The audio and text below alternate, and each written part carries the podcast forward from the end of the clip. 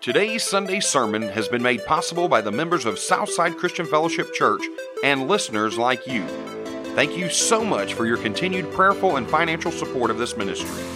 If you'd like to learn more about what we do and how to get involved, or simply want to give a gift, please just go to our website at southsidechristianfellowship.net today. Uh, the Lord's really instructed me to do a couple of things, and I haven't been real obedient to it. He's encouraged me to go and to study uh, the prophets and to go back through the prophets. And so I've gotten started on it. And I thought one of the most interesting things that uh, I found was that uh, Ezra was not the first prophet, but Ezra is the first when you begin to read the prophetic books. Ezra was the priest, and Ezra had realized that the temple was laid in, in ruins, and he wanted to rebuild the temple. And so he, he went to, to Cyrus the king and he told Cyrus the king, he said, you realize you were prophesied over 500 years ago that you would be the one that would help reestablish the, the temple in Jerusalem. And having seen that, King Cyrus sent him out to build it. Now I want you to know he fell in opposition. How many of you realize you're going to find opposition when you begin to usher in the presence of the Holy Spirit and God comes and moves like God wants to?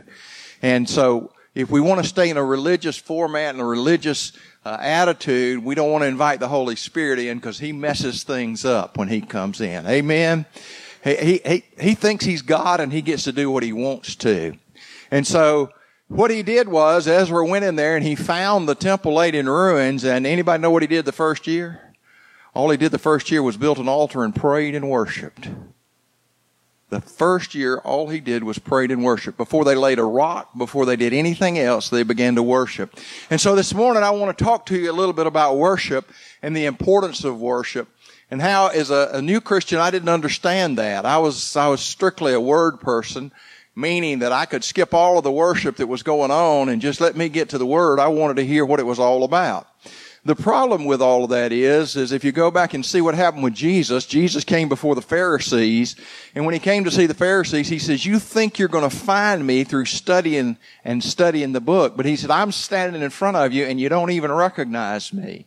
And the reason they didn't recognize him is because they had lost the altar and they had lost the worship and they didn't understand what the Holy Spirit was going to do, what God the Father was going to do through Jesus Christ. And so they missed who he was. So as great as the word is, and I think it's the, the, the best thing that's ever been put on the planet next to Jesus himself and the Holy Spirit, the book is so good, but without the worship, the book is locked up. And if you're going to unlock the book, you're going to unlock the book through worship. And worship is the transforming power of the Holy Spirit. Because you see, we can't worship in our flesh. We have to worship in our spirit. And the spirit that worships within us is the Holy Spirit. Everybody with me? Amen. Okay, so I want you to understand there uh, that uh, you're going to bring glory either to God or to the flesh and your enemy. You're going to bring glory to somebody. And we vacillate many times between bringing glory to God and bringing glory to our flesh. In other words, we exalt our flesh above the throne of God. And when we exalt our flesh above the throne of God, then the enemy is getting worshiped because he wants our flesh to worship him.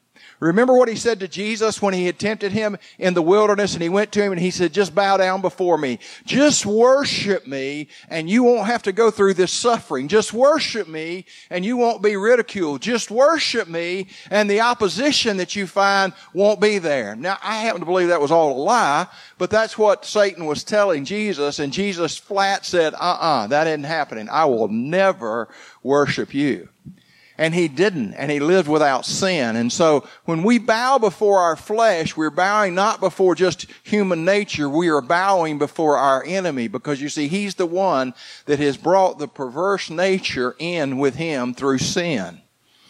Are you still with me? Amen. Okay, and so I want you to understand what you're going to do. Your life, you're either going to glorify God or you're going to glorify yourself and the enemy. The enemy being number one. Amen. And so there is a dual worship battle going on in the earth right now. And if you don't think it's all about worship, Joni sent me a, a, a, tape and I, or not a tape, but a video. And I got so excited when I was listening to it because it hit every note that I believe. And you know, when you hear something that you believe and you understand, you know they got to be right. They got to be right. And, and so in this thing, he talked about it's all about worship. It's all about worship. We, we get concerned with the mark of the beast, but let me tell you about the mark of the beast. It's not the mark of the beast that the beast is looking for. It's the worship that comes forth towards the beast that he's looking for. And in order to have the worship, he's got to have your heart. And your heart has to be aligned with your flesh, and your flesh has to be aligned with the enemy. And the enemy is aligned with Satan himself because that's how he is empowered.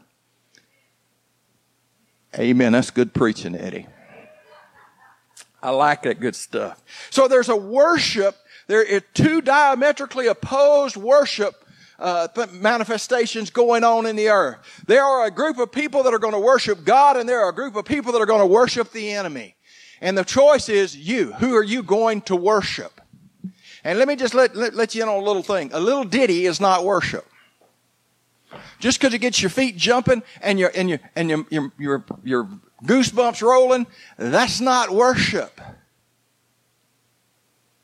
We've tried to bring it down to something that it is not. What it is, it's a heart that is so attuned and committed to God that it can't help but let the words of love emanate forth in whatever form. Whether it's in the form of a song, whether it's in the form of a shout, whether it's in the form of a groan, whether it's in the form of the dance, whether it's in the form of banging cymbals, it doesn't really make any difference. There is something inside of you that's got to come out and it's got to worship the Lord God Most High. Amen. It may be tears. It may be, it may be anything, but it's something inside that has to burst out of you. That's what God's looking for, is He's looking for this people. This movement, this dual movement in the earth began at the death, burial, and resurrection of Jesus Christ. You see, when John went to heaven, we've been studying the book of Revelation, when John went to heaven, he saw a slain lamb a slain lamb. They called him the King of Kings, the Lion of the tribe of Judah. But John saw him as a lamb who had been slain before the foundation of the world. And that slain lamb was the one that come and t- came and took his rightful position by God the Father. And when he took his rightful position by God the Father, he took the scroll and he started opening the seals. They are not going to happen. They are happening from the very time he went to heaven to open them up. He is releasing justice in the earth. John cried because at first they couldn't find anyone worthy to open the seals. There is justice that's got to come in and on the earth. And it's not coming out of man. And the social gospel that elevates man to a position of authority is the wrong gospel. The gospel that's got to come forth is the one that elevates Jesus to the deity that he really is, which is God of all creation. Come on, give God praise. Give God praise. He is so wonderful. We've been studying Revelation 4 and 5, and if you hadn't spent any time in Revelation 4 and 5, go there. You might as well, it's a good visit. Just take a trip to heaven. Y'all think I'm kidding? You meditate on Revelation 4 and 5, and the next thing you'll find out, you'll be in the throne room of God. I love this thing because God goes into, I mean, because John goes into the throne room. And I can't remember how many times that word throne is mentioned, but do you know what, what, what happens on the throne? The sovereign God rules and reigns. Now let me tell you something, and I'm going to tell you this because in a minute I'm going to get to why we need this worship movement. The Bible says all authority in heaven and on earth are, have already been given to Jesus. We're, the church has been waiting for the authority to be given to Jesus. He already has the authority. He's looking for a people that will worship Him in spirit and in truth so that He can give that authority to Him that they might glorify Him. If you go back and listen to my message last Sunday, it's all about glorifying God. How do you glorify God? Is you look like Jesus.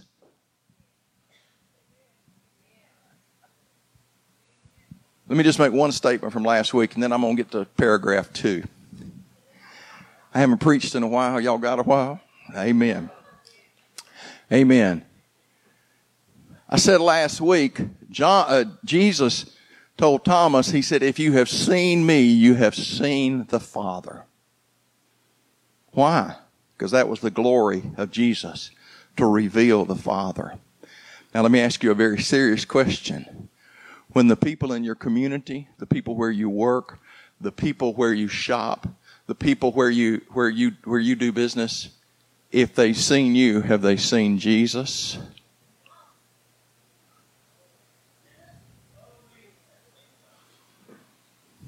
That's the question. Because that's the way we glorify God. Is we glorify Jesus by looking like Jesus. Well, Eddie, Eddie, how can I look like Jesus? You got to wholly, totally surrender. Now let me tell you what the apostle Paul said. Paul said, I no longer live. Whew. Hello, pride. Got to come to the altar. Hello, flesh. Got to be burned up on the altar of God as a sweet smelling incense going up to heaven. Hello, comfort. Hello, compromise. Hello, intimidation. Hello, fear. Hello, spoiled brats. Oh, I shouldn't have said that. Do you hear what I'm saying? Paul said, I no longer live, but Christ lives in me. What he was saying was, if you've seen me, you've seen Jesus. Because I emulate the one that I worship. In Revelation 13 and 4, uh, excuse me, let me go back just a minute. In 4 and 5, what you'll see is that the throne is there, but you'll also see this magnificent worship scene. In chapter 4, there, in Revelation chapter 4, they're worshiping God the Father. In Revelation chapter 5, they're worshiping Jesus the Son. It's a, it's a cool, it's a cool paradigm when you begin to realize what's happening there. But what's happening is, is it's a glimpse into heaven. Now y'all know what's going on in heaven? You know what's going on in heaven? Worship. When we worship this morning, you know what? We got to join with the angels and we got to worship God. We got to join with the martyrs and we got to worship God. We got to join with the four and twenty elders and we got to worship God. And God's saying, I want you to join with heaven. Now we pray the prayer. We pray the prayer, as it is in heaven, let it be on the earth. Now that's kind of my paraphrase. Your kingdom come, your will be done on earth as it is in heaven. Now what's going on in heaven? Well, there's no sickness, there's no disease. That's where we get hung up. Let me tell you what's going on in heaven. That's not what it says. It says in Revelation 4 and it says in Revelation 5, it said the seraphim and the cherubim in there, and they said that they cry out, holy, holy, holy, and the four and twenty elders fall on their face, and they say, worthy is the Lamb, and then they, they come out and they begin to worship Him and worship Him and worship Him and worship Him, and we say, let it be on earth as it is in heaven. Let the worship of heaven invade the earth. Amen. Come on, we need to be worshipers of the most High God. We need to release everything that's within us. Dang, I am wound up. Woo. That's what's happening in Revelation 4 and 5. So if you want the kingdom on the earth, you better become a worshiper. Well, I'm just not a worshiper. Then you're going to hell. How you like that? I'm not the pastor anymore. Pastor Herman can clear all this stuff up. I can say what I want to now. Revelation 13, 4, and they worshiped the dragon who worshiped the dragon? The people that were on the earth that were not committed to the Most High God. And they worshiped the dragon for he had given his authority to the beast and they worshiped the beast saying who is like the beast and who can fight against it.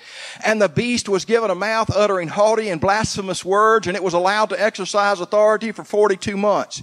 It opened its mouth to utter blasphemies against God, blaspheming his name and his dwelling. That is those who dwell in heaven. Also it was allowed to make war on the saints and to conquer conquer them, and authority was given it over every tribe and people and language and nation, and all who dwell on the earth will worship it. Everyone whose name has not been written before the foundation of the world in the book of life. Whew. Is your name in the book? You better make sure your name is in the book. Look what he said. He said, nobody will be able to fight against it. He said, the, the power and the authority, they will say, who can be greater than this beast? And so they will worship the beast. That means they will turn to the beast. They will, they will listen to the beast. They will submit to the beast. They will be committed to the beast. They will submit themselves. Well, not me. I'm not going to do that. Let me read this to you one more time it says it was allowed to make war on the saints and to conquer them. I don't know what that does to your theology, but it messes me up.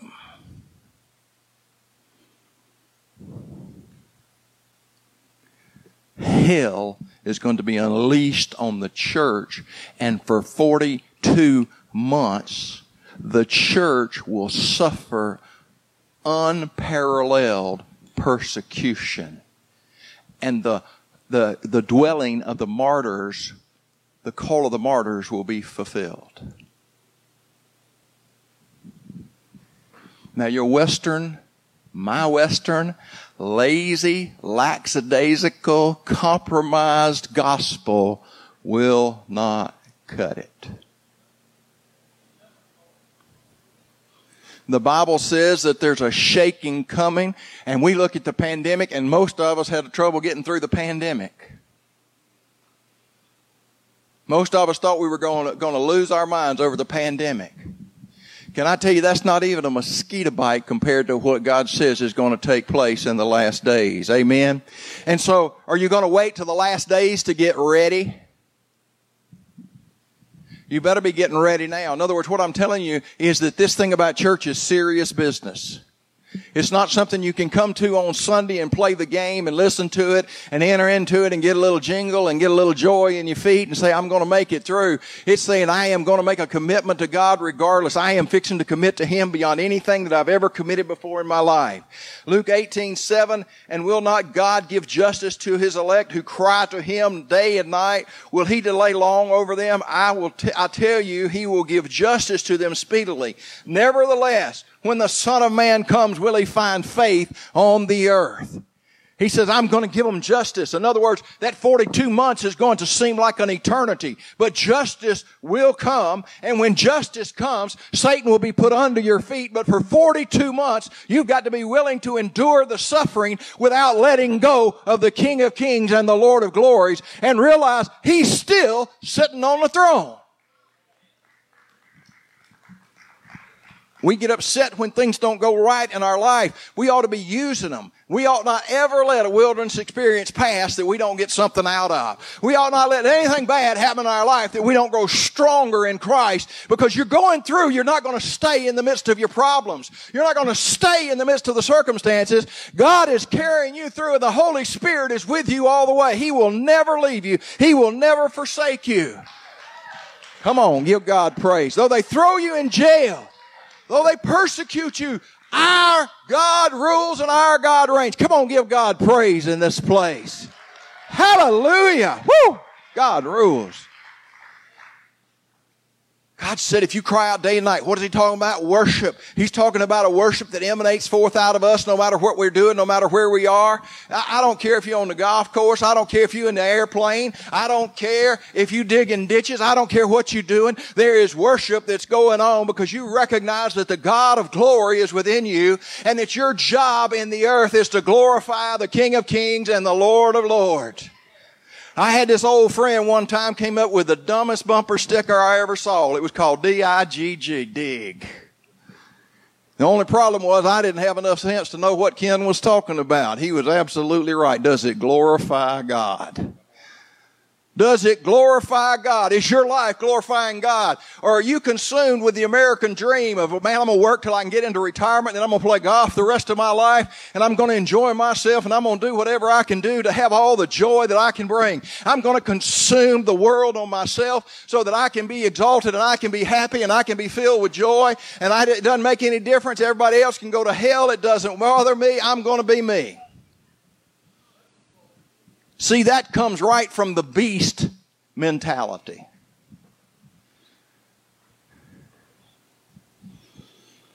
I was talking to somebody about my daddy the other day, and if I start crying, y'all just, it'll be okay, all right?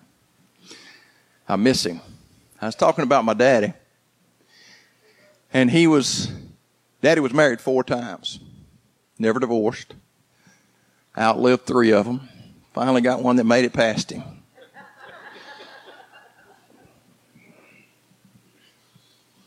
The last one was Dottie Welch. Many of you know Dottie. Most of you know Dottie. Dottie was beginning to move in some dementia. And just mind wasn't as sharp as it should be. And I talked to Daddy and I said, Daddy, I said, Are you sure you want to do this? He said, I'm sure. I said, You know that most everything's going to fall on you. He said, I know. Then he, then he said to me something I never will forget. He said, Eddie, he said, I've done a lot of things for the Lord. He said, but I've been called to serve. And I will serve Dottie for the Lord for the rest of my life.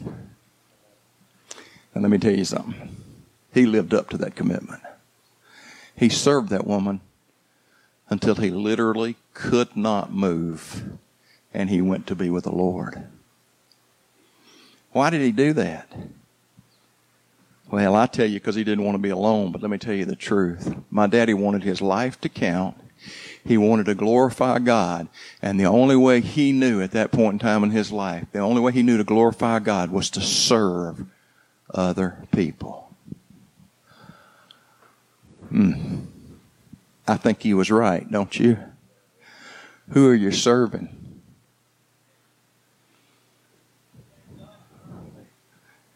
Who are you serving? Let, let, me, let me give you a definition of worship. I'm a little far into this now, but it doesn't make any difference. Webster says that worship is a form of religious practice with its creeds and rituals. And unfortunately, that's what the church has reduced worship to.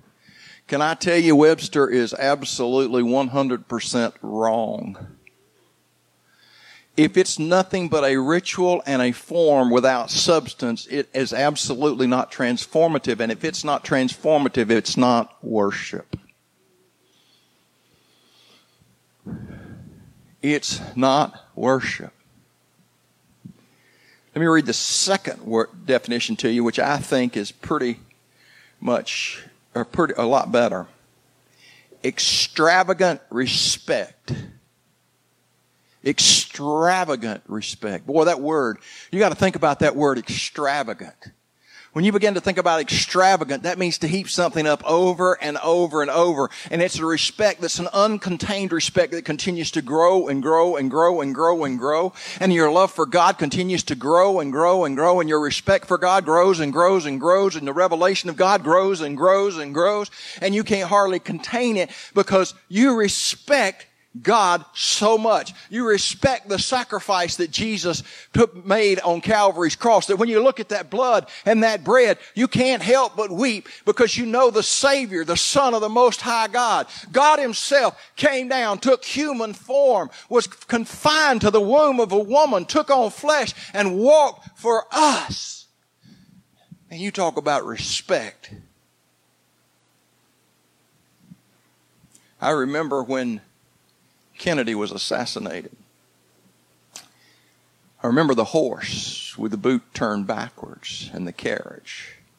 And I remembered the, the streets were lined and the salutes, the acknowledgement, the reverence, and the respect that took place. And I'm watching it on television. But it was eerie how respectful it was if we can respect a man because he was murdered, how much more can we respect our Christ who voluntarily laid down his life on our behalf? Why shouldn't we line the streets and bow before him and cast our worship and crowns at his feet? Come on, give God glory. Just give God glory. He is worthy. Extravagant extravagant respect and admiration, extravagant devotion. It doesn't make any sense. The devotion to a man, it doesn't make any sense. How can you be so committed to something you can't see? I might not can see him, but I can feel him. I know he's here. I've had revelation. I've had dreams. I've had visions. I've had words. I know my God lives. Amen. And so I tell you, I am going to, I am going to, to worship Him. I'm going to commit to Him. I'm going to submit to Him. I'm going to be devoted to Him. I am going to love God with everything that's within me. How about you? Come on, give God our praise. Now let me tell you how you can, let me tell you how you can get off track. You can worship objects too. And, and the thing that I can tell you most of all that I've learned in the last two years is God absolutely abhors, He hates idolatry. Well, Eddie, we don't have idols. If you worship money, that's an idol. If you worship comfort, that's an idol. Am I making sense to you? We begin to worship stuff. Well, how do you know you're worshiping stuff? Because we begin to get our identity from our stuff. It's funny, isn't it? Our identity comes from the kind of car we drive. Our identity comes from the kind of house we live in. Pastor Herman, you may have to do some repairing after this. Our identity comes from how much gold we wear on our fingers. Our identity comes from do we have the name brand on our pants? Our identity comes from $300 tennis shoes. Our identity comes from other things. But no, we don't have idols. Anything we put ahead of our submission to the Creator and His Son is idolatry. Eddie, you mean we can't have nice things? As long as you can give it away, you can have it. Let me say that one more time. As long as you can give it away, you can have it. As long as you own it and it doesn't own you, I don't care what you have. You can have the biggest house, the best car, I don't care. But when God says give it away, you better stick the keys in it and hand it to somebody else. It's not yours. It belongs to the Most High God. Am I making sense to you today? I'm talking about, I am talking about extravagant devotion. I'm talking about a submission that we haven't gotten to. I, will be honest with you, I'm not there in my life yet, but I know one thing, that's where I've got to get to. I cannot enjoy God until I am completely submitted to Him. And sometimes that ain't easy. Excuse my word, ain't. I apologize, baby. I want you to know you were created to worship. You were created to submit. You were created to be a follower of the Most High God. In John 4 23, it said, But the hour is coming and now is here when the true worshipers will worship the Father in spirit and truth, for the Father is seeking such people to worship Him. God is spirit, and those who worship Him must worship Him in spirit and in truth. You see, you can lie to everybody around you, you can pretend to everybody around you, but you know who you are. I know who I am. I know the parts of me that I'm holding on to, and I know the parts that I've surrendered. And I know the parts that I don't want God interfering with, and I know the parts that I want God to take over completely. Most of the stuff I'm holding on to makes me happy, and most of the stuff I want to let go of makes me miserable. Oh, come on, don't look at me so holy. You know what I'm talking about. And so, but I want to worship Him in spirit and truth. I want the Holy Spirit. I want to engage Him. I don't want to come to worship and just sing the song. I want my spirit to engage with the Holy Spirit so that we can magnify the King of glory, so that His name is high and lifted up, so that He is exalted above all others. Come on. Come on. 1 Peter 2 9 says, You are a chosen race, a royal priesthood, a holy nation, a people for his own possession. For what reason? That you may proclaim the excellencies of him who called you out of darkness into his marvelous light. Why are you chosen? You're chosen to be worshipers. Why are you a royal priesthood? Because you know how to bow before the throne. Why are you set apart? Because you are the ones that have been called to glorify Jesus in the earth. You are the one that have been called to bring light into dark places. You're the one that's been called to bring life where there's death. You're the one that's called to bring healing where there's sickness. You're the one that's called to bring joy where there is defeat. You are the one that says that we are overcomers and you overcome by the blood of the Lamb and the word of your testimony. You overcome because Jesus Christ died for you. You overcome because the blood of the Lamb is here. You overcome because you know who sits on the throne and he has not abdicated that throne. Wow. Worshiping is about unwavering faith. Let me say that one more time. Worship is about unwavering faith. You can't be wishy-washy and be a worshiper of God. He either is God or he's not God. You're either going to follow him or you're going to follow your flesh. You're either going to submit to him or you're going to submit to the world. You're either going to be in the kingdom of God or the kingdom of the beast. Well, Eddie, that's not on the earth. It is. The Antichrist spirit, the, the, beginning of the beast kingdoms have already started. They've been on the earth since Jesus was crucified. All you got to do is go back and, and they're not in the full measure that they're going to be, and I understand that, but you understand that every Antichrist spirit, can I tell you something? When you say that there's neither male nor female in the, in the world, when you're not born that way, you're standing and taking a position against God Himself. Because God said He created you male or He created you female. When we don't take those positions, we are blaspheming our God and we're taking the position of the beast kingdom that's trying to pervert everything in the earth. And we're saying, I know who I am. My God does not make mistakes. Amen. Amen. Come on, give God glory. Give God glory.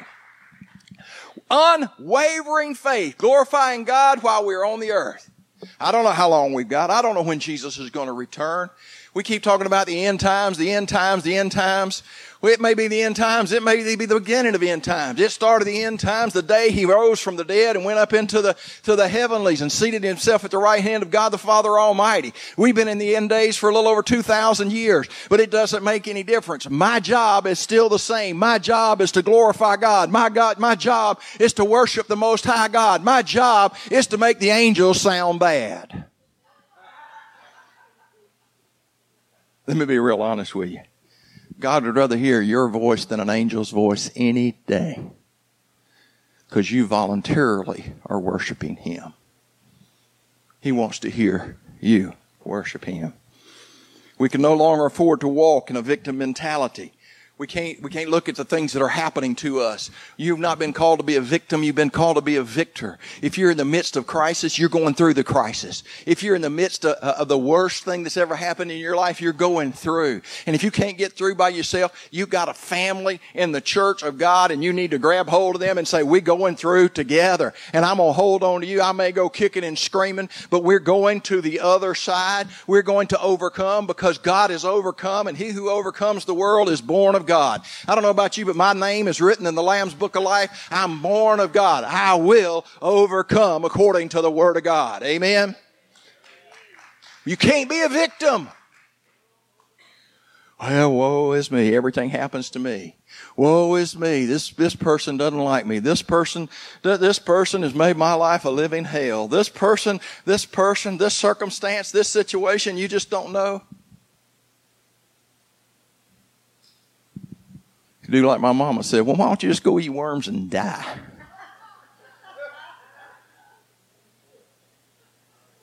Your life ain't worth nothing anyway.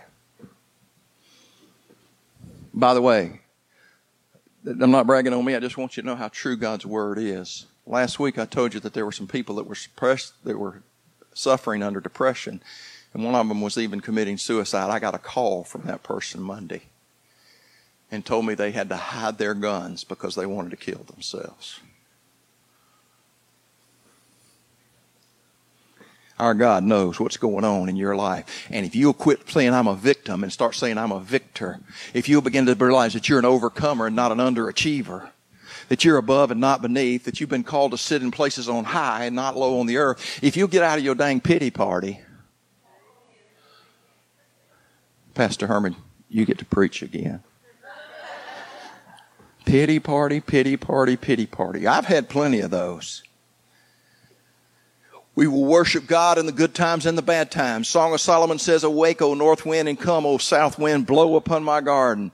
Let its spices flow. Let my beloved come to his garden and eat the choicest fruits what, what Song of Solomon, what Solomon was saying. He said, no matter what comes, whether it's harsh winds or whether they're sweet winds, I'm going to worship God and I'm inviting Jesus to come partake of my worship, that it will be an ever, ever flavorful essence that's emanating out of me because of my love for Him, not according to the circumstances that are going on in my life. I'm going to worship my God. I'm going to worship my God, good or bad. Now, I don't suggest you pray that. I prayed that. It took me five years to get to the other side.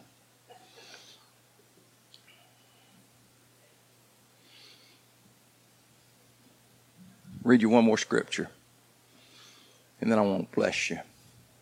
Colossians 1:21 and you who were who once were alien and hostile in mind doing evil deeds put your hand right here say that was me that was me that way you can't point any fingers. That was me. You were doing evil deeds. He said, He has now reconciled in His body of flesh by His death in order to present you holy and blameless and above reproach before Him. Wow. Wow. I don't know about you, but they keep talking about going before the throne of God.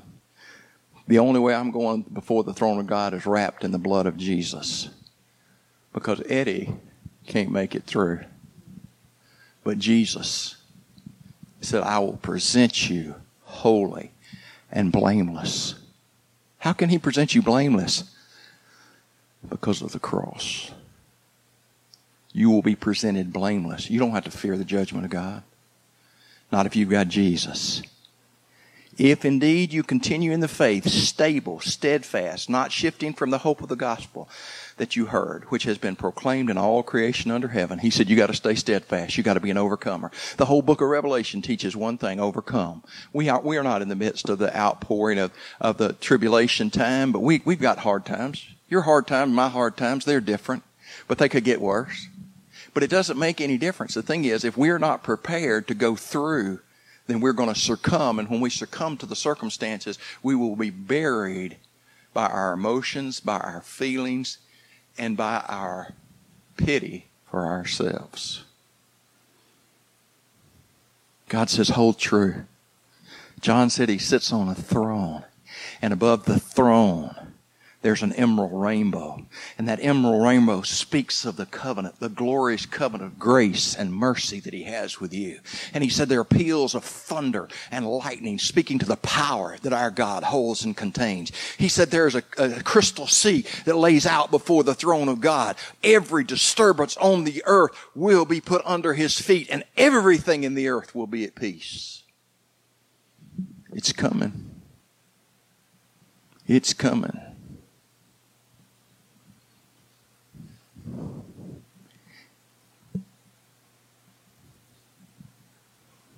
One last point. Only one way you're going to make it through this life for real and be a worshiper.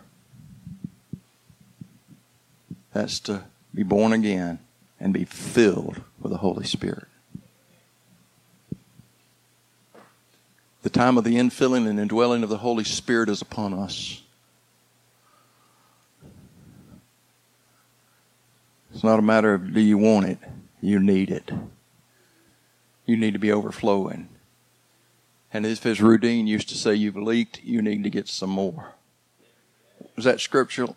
In the second chapter of Acts, they were filled with the Holy Spirit. In the fourth chapter of Acts, those same people were filled with the Holy Spirit. If you go on, they were filled again. You can get filled over and over and over again. Let me read this to you. Stand to your feet. I'm going to read this psalm over you and I'm going to close. I lift up my eyes to the hills. From where does my help come? My help comes from the Lord, who made heaven and earth. He will not let my foot be moved. He who keeps me will not slumber. Behold, he who keeps the church will neither slumber nor sleep. The Lord is our keeper. The Lord is our shade on our right hand. The sun shall not strike us by day, nor the moon by night. The Lord will keep us from all evil. He will keep our life. The Lord will keep our going out and our coming in from this time forth forevermore. Blessed be the name of the Lord. Come on, give him praise in this house. Just give him praise. Come on, God, you're worthy. You're worthy to be praised and glorified. Out of the very midst of who we are, we worship you. We praise you. God, glory, glory. You've been listening to Sunday sermons from Southside Christian Fellowship Church, a place where you are loved, accepted, and received, a place of healing, a place of prayer, a place of hope. We invite you to join us this Sunday and every Sunday. For service times, location, and other information about the church, please visit our website at southsidechristianfellowship.net. Again, that's southsidechristianfellowship.net. As we wrap up today's message, we would like to once again thank you for listening. We would like to also have Papa Herman, an elder at Southside, to speak a Father's blessing over you. May the Lord bless and keep you, that He would cause His face to shine upon you and be gracious to you, that the Lord would lift up the light of His countenance upon you and give you His peace. And remember that the Lord's favor is with you all the time. Expect it. It is with you. It's manifesting itself to you. It will overtake you no matter where you are. In Jesus' name we pray. Amen.